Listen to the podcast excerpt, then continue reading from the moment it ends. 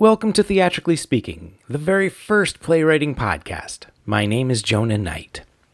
Season 1 is republishing the long lost first episodes of the show from back in 2007, and Season 2 begins the new episodes. Now, a few things have changed since 2007, like the website. For more information about Theatrically Speaking or my other podcasts, please visit actualstorypodcasting.com. Next, back in 2007, you could number your episodes however you like, and I did this very creative numbering system that included episodes 4.1, 4.15, 4.2, and no actual episode 4. The numbering that the episodes have in your feed is the order that you should listen to them. So, welcome in to the Theatrically Speaking Wayback Machine. It's time to talk some plays. I hate movies, I don't watch TV,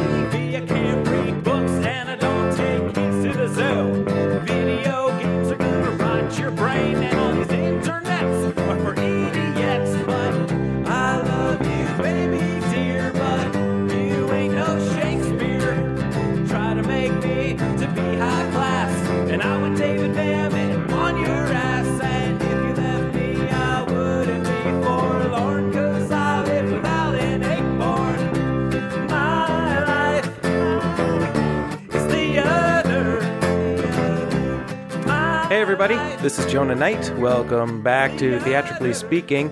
This is episode 1.2, uh, a playwriting podcast. This is 1.2 because we are in the second of a three episode arc dealing with the subject of theatricality.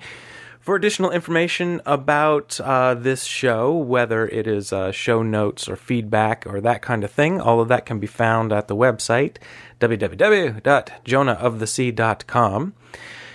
It is, uh, according to my watch, about 10 after 3. I heard somebody say that it was supposed to rain at 3 today. It's not raining yet, but if it does, perhaps that will sound nice.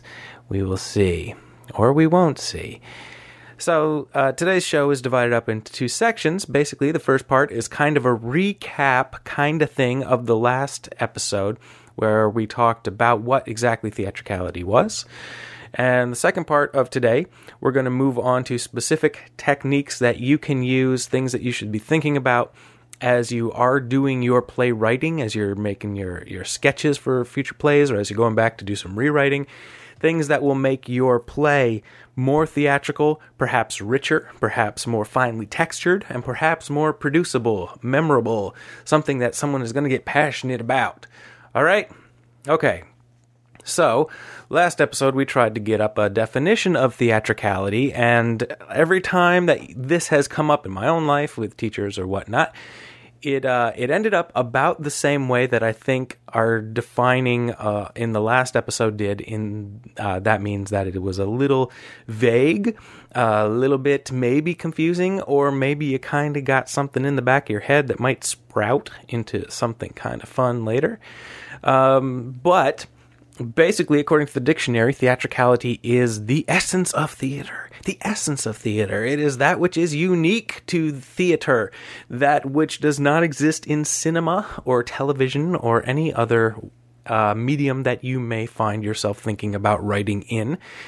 Each of those mediums have their own special magic something, but each one is different. So, so a couple of things. I'm going to start this by talking about two additional ways, uh, not ways, but two additional mediums that we did not hit last episode, and I hung on to them for this one because they are perhaps a bit more relevant to writing for the theater. The first one, and go with me on these. I mean, professional wrestling was last episode, so we're not hitting that one, but we are going to start with comic books. And the reason why comic books are kind of similar in your thought process to writing a play is because comic books comic books are a series of images. They are pictures. They're not moving pictures like uh, film or television but these are static pictures. When when you are producing or uh, a play is being directed you go to watch a play oftentimes what you take away from that from a theatrical performance is not the sense of moving pictures, but a sense of static pictures. Theater can do tableaus.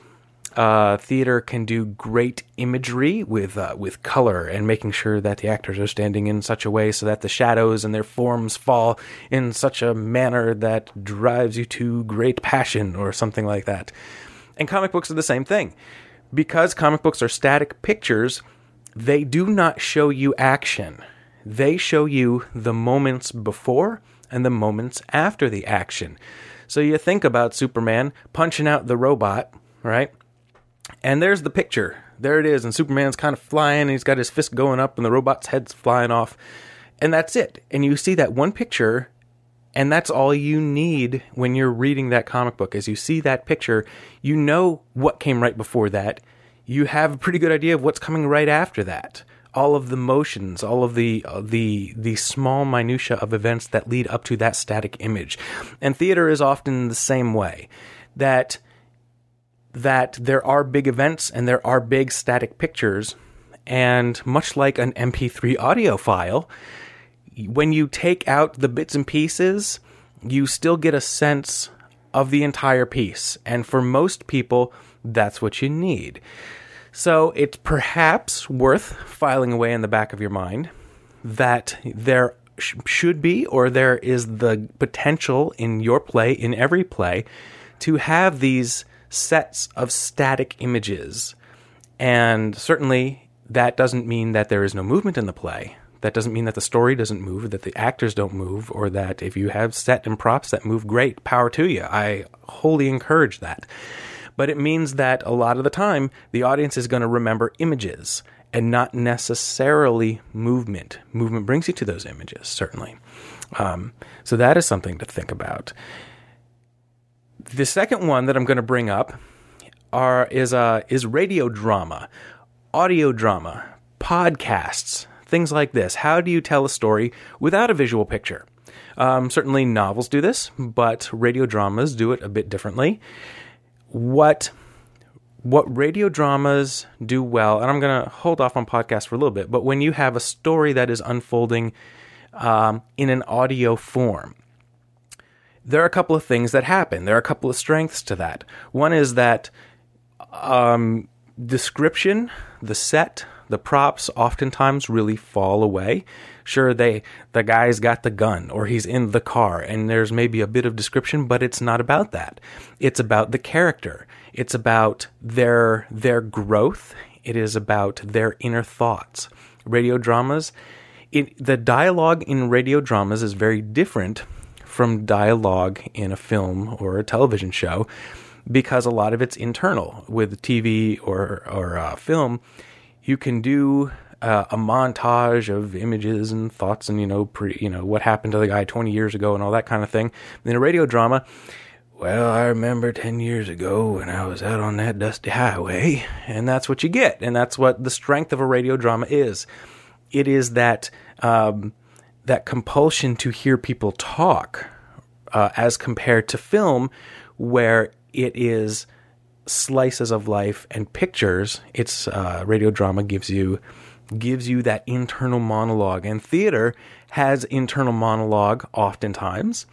Uh, oftentimes, dialogue in theater will somewhat mirror radio drama a little more than film because in theater we want to write character and we want to write that growth and that evolution and that is the strength of theater is seeing those that the the character developments um however the danger here is with with uh with radio drama in particular the the danger that a lot of people fall into is that they write plays as radio drama. And i will give you an example. One of the early plays that the new playhouse uh, the company that i'm artistic director for one of the early plays that we did a developmental reading for had this scene and in this scene there was the guy and the guy's friend and the girl and they were hanging out in the guy's apartment and what happened in that apartment? Well, nothing. Nothing happened in that apartment. There was a stage direction that said that they played trash can basketball. However, nothing in the dialogue referred to that. Uh, there was no indication, and this is a, a fairly lengthy scene. Um, certainly, fifteen ah, longer than that. It it was a it was a it was a it felt pretty lengthy watching it. It felt lengthy watching it because even though in a reading people are sitting there and they are not getting up and moving around for the most part, there was no physical action implied. And you could tell by watching the reading where the actors were sitting there that if this were produced, somebody, the actors or the director, but certainly not the playwright, would have to wholly invent something to make this scene visually interesting. And this is a side effect of radio drama. Not that people these days are, you know, radio drama has kind of fallen off, um, with the exception of Prairie Home Companion. Um, but but people still write this way because in theater we want the characterization, we want that growth and that evolution, and we want to find the soul and the secrets of humanity. You know, maybe not in such a cliche way, but in a in a very real way. That is what theater is about, and so. There is kind of a default setting that says that if we're getting that good conversation, there does not have to be anything visual happening that there are playwrights who believe that it's fine if the characters are great and the uh, and the story is great, then they don't have to do anything. So, the contention here is that there must be a visual representation of theatricality in your play. Having a growth of a character and an interesting story is not enough. It is not enough. You must make it visually interesting because a play is not a radio drama. You do not listen to it in headphones in the car. You experience it as part of a group and you use your eyes as part of that. Yeah? Okay. All right. Part two. What is the difference between that theatricality that we're talking about and spectacle. And this is a fine line. We talked a little bit about it last time with musicals and thing like things like that. And the question is the visual representation of theatricality is that a helicopter landing on stage? Is that an ocean liner turning up on its side and sinking? Is that theatricality or is that spectacle? Certainly in the audience taking in those visual tricks and that gorgeous stagecraft, it's enthralling. And that is the comic book type imagery that you're going to take home with you. That helicopter coming in, oh, Jesus Christ, it's right freaking there. Look at that. How did they make a helicopter? But this goes back to what we were talking about last episode, where if you hook up a sink and you turn it on and water runs, the audience is not thinking, hey, wow, they're actually in a kitchen the audience stops thinking about the play and they think, how'd they hook that up? I, you know what I bet you they did? I bet you they ran a hose under there and I bet you they hooked that hose. That's probably how they. Oh, wait, wait, what just happened? What did he say? And they stop listening because they're paying attention to the stagecraft. And there are certainly theories on this, and and um, and I don't claim to have the the answers to them, but I can say that when when you do something really cool on stage that involves stagecraft and and uh, high tech uh, high tech skill, the tendency for the audience is to stop thinking about the story and to think about the helicopter landing. And then they kind of laugh and they uh, do the thing. Uh, look at the helicopter came down. And then they have to get back into it. You've just lost them. You've just lost the audience. And certainly they're going to walk away saying, hey, a helicopter landed on that freaking show in that play, but I think you've lost something there. How many times has that play with the helicopter landing or the ocean liner sinking, how many times are they produced the way that they're really meant to be produced? I would guess not as much as Fiddler on the Roof. When Fiddler on the Roof, you just kind of dance and sing and tell a sad story. Yeah, very sad. That's done all the freaking time because there's no freaking helicopter landing in Fiddler on the lo- on the Roof. Anyway, so who knows what spectacle is, but I would guess that it has to do with an ocean liner sinking on stage. Um, so, so we're not going to talk about that right now. We're not going to talk about tricks and um, and technology being used on stage to to to create that kind of a spectacle. What we are going to talk about uh, to get to the heart of the visual representation of theatricality is to also go back to something that I said at the tail end of last episode, and that is adaptation. One of the things I left with last episode was the idea that if your play is truly theatrical, it cannot be easily adapted to another storytelling form. And here are some examples of what I'm talking about here. Um, one that you very well may be familiar with is How I Learned to Drive by Paula Vogel. How I Learned to Drive is a story that travels forward and backward in time at the same time. Um, and that is not necessarily the strength of the and the, it's not just the fact that it's moving around in time. It's the way that Paula Vogel meticulously crafted the evolution of this play and the way this play grew and evolved. Tell me, tell me if you are familiar with this play, how can this play realistically become a television episode or a film? Um, you might have better luck with a novel. You might, but I don't know that it would be that easy to get that. I don't. I don't think it would necessarily work as a radio drama. Um, now, does that mean that you can't make that attempt and that you can't make bad adaptations of something? No, absolutely not. You totally can. Bad adaptations happen all the time. But I would say that if you did take How I Learned to Drive um, and do an audio recording of it, and I've heard one, um, you lose something. You lose something because you don't have that experience. Angels in America, I also gave as a, an example, and you say, well, wait a minute, Angels in America was turned into a miniseries on HBO. That is absolutely true. Tony Kushner did the adaptation, and I read a thing where he said that it took him like five years. It took him like five years to rip the theatricality out of the original play scripts and put in that which is television, that which is film. He had to do he had to chop it apart and rebuild the thing from the ground up. It when you watch, if you do watch that HBO version, it is not the same thing. Yeah, the the concepts and the storyline, most of the characters, sure, sure, same thing. It's not the same thing. It's not the same experience as the theatrical version, and it took him freaking forever. It wasn't as simple as, yeah, go film it. You can't do that, and they knew if they did that, it would turn into a big bunch of junk. So it took him a long time to do it. Is it possible? Sure. You have to take the theatricality out of it and put the TV version of theatricality into it. Other good example, and I mentioned this guy last time too Alan Ayckbourn, my personal playwriting hero, um, the most widely produced living playwright today. This is a guy who absolutely understands what theatricality is, and he started writing in the 60s and now, here's the disclaimer on it. The majority of Alan Ayckbourn's plays have a very similar story, but his presentation for each of these plays is is wholly original and unique and of the theater. I'll give you some examples. If you aren't familiar with his work, I'm going to give you two things to go find.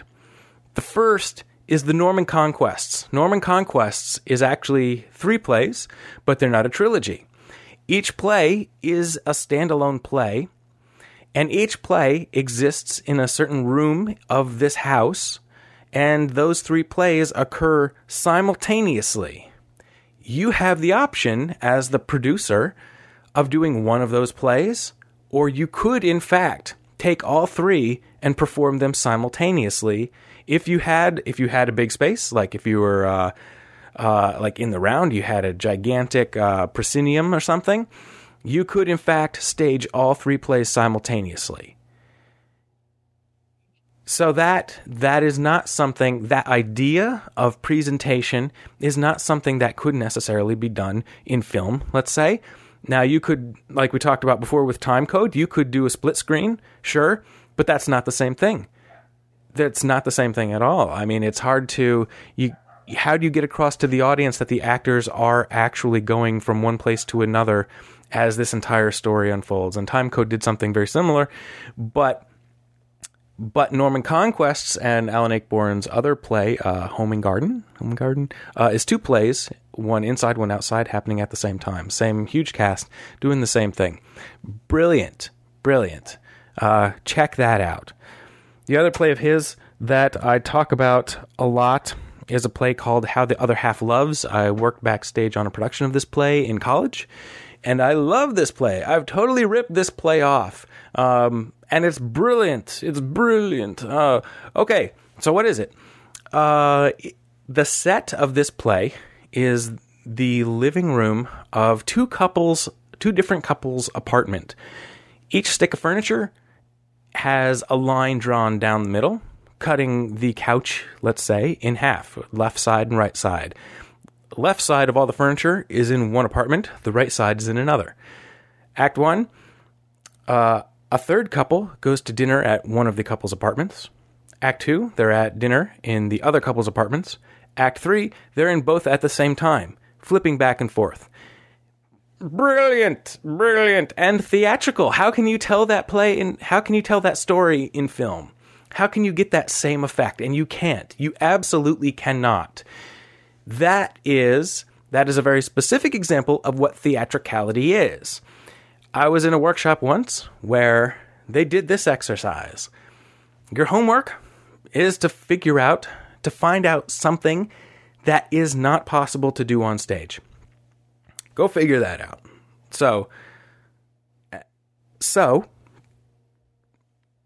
if I'll t- I'll tell you this, and if you go and try to think about it, you will find out that there is absolutely nothing that cannot be done on stage. And I think what I the idea that I played around with in that um, in that workshop was the sky fell down. How can the sky fall on stage? You're like, that's ridiculous. No, no, no, wait. I have an idea. I have another idea. We can raise the stage up in theory. We could lower the ceiling down. We could do it with light. We can do it with color. We can do it in a number of ways. So th- you can make the sky fall. You can make the room fill with water. You can make the spaceship crash into the earth. You can bring horses on, and you can do it with shadows or puppets, or you can bring a freaking real horse if you want to. There's nothing you can't do. There is nothing you cannot do. And what makes these seemingly impossible ideas possible is theatricality. What is not theatrical, in my view, is is nothing happening. Is a comic book gone wrong? It is a single static image. It is no growth from one set of ideas to another. It is. It is. What is not theatrical? Ah, ah, mm, ah. Okay, so I'm not going to give you examples because I don't know. Should I? Should I give you examples? I don't know. Um, plays that are stuck in one room, not highly theatrical because otherwise, isn't that just a radio drama? Years ago, the first time I picked up the Writer's Market Guide, that huge, I don't know how many page, thousands, hundreds at least, page book that lists all the places, if you're a writer, that you can send off your thing, whether it's for theater or film or novel or whatever.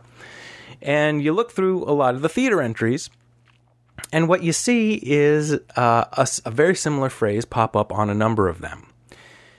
And years ago, when I first saw this, I didn't understand what they meant, and now I understand what they meant. And that phrase is don't send us sitcoms. Theater companies, uh, someone at a theater company, probably, I'm guessing, the person that went through all of the submissions that came in, felt the need to write down don't send us sitcoms. Don't send us television scripts. Don't send us television um, dramas. What you write for the theater must be for the theater. And in the Writer's Market Guide, a vast number, well, not vast, a, a large number of those entries say that. Did all of those people, all those dramaturgs or artistic directors get together and say, hey, let's all at once say that people should stop sending us TV scripts? No. They all came to this because um, because a large chunk of the plays that are sent into theater companies are not theatrical. They have that which is unique to film or television or comic books or something else, but they are missing that which is essential for theater. Yes. Yes. That is true. Uh, I don't know how many scripts I've read that have been sent into the new Playhouse, but it's somewhere in the three digit range. Um, probably in the low three digits. Sure, it's not like 800, but it's closer to, you know, one something, two something. And those scripts get divided into three categories, basically. There are the good ones. Maybe they've been produced before. Maybe they're by someone um, who's had some success in the past. That's usually a very small percentage. Uh, really, really like two or three percent are just top notch play scripts that come in. A large chunk of them are good ideas, but not there yet. Uh, and these are the ones that we try to pick when we do readings, uh, try to develop them. But the largest, largest chunk of those are people that are trying and just don't understand what makes theater theater.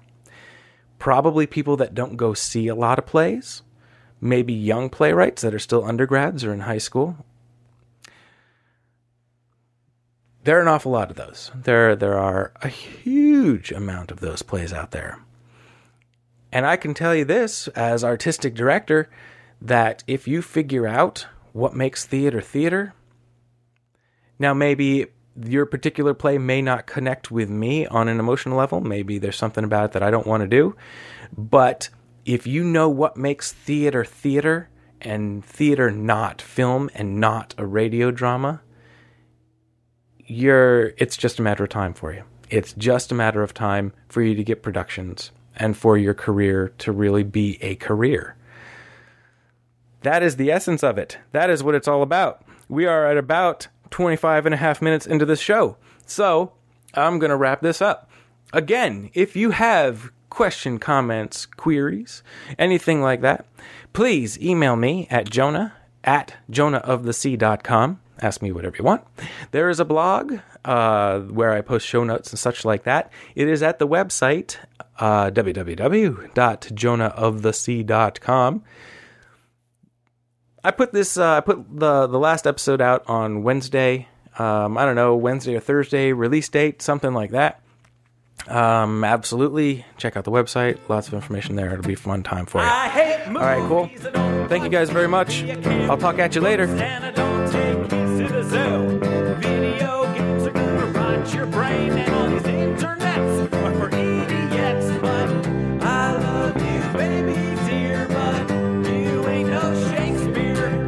Try to make me to be high class, and I would David Bay.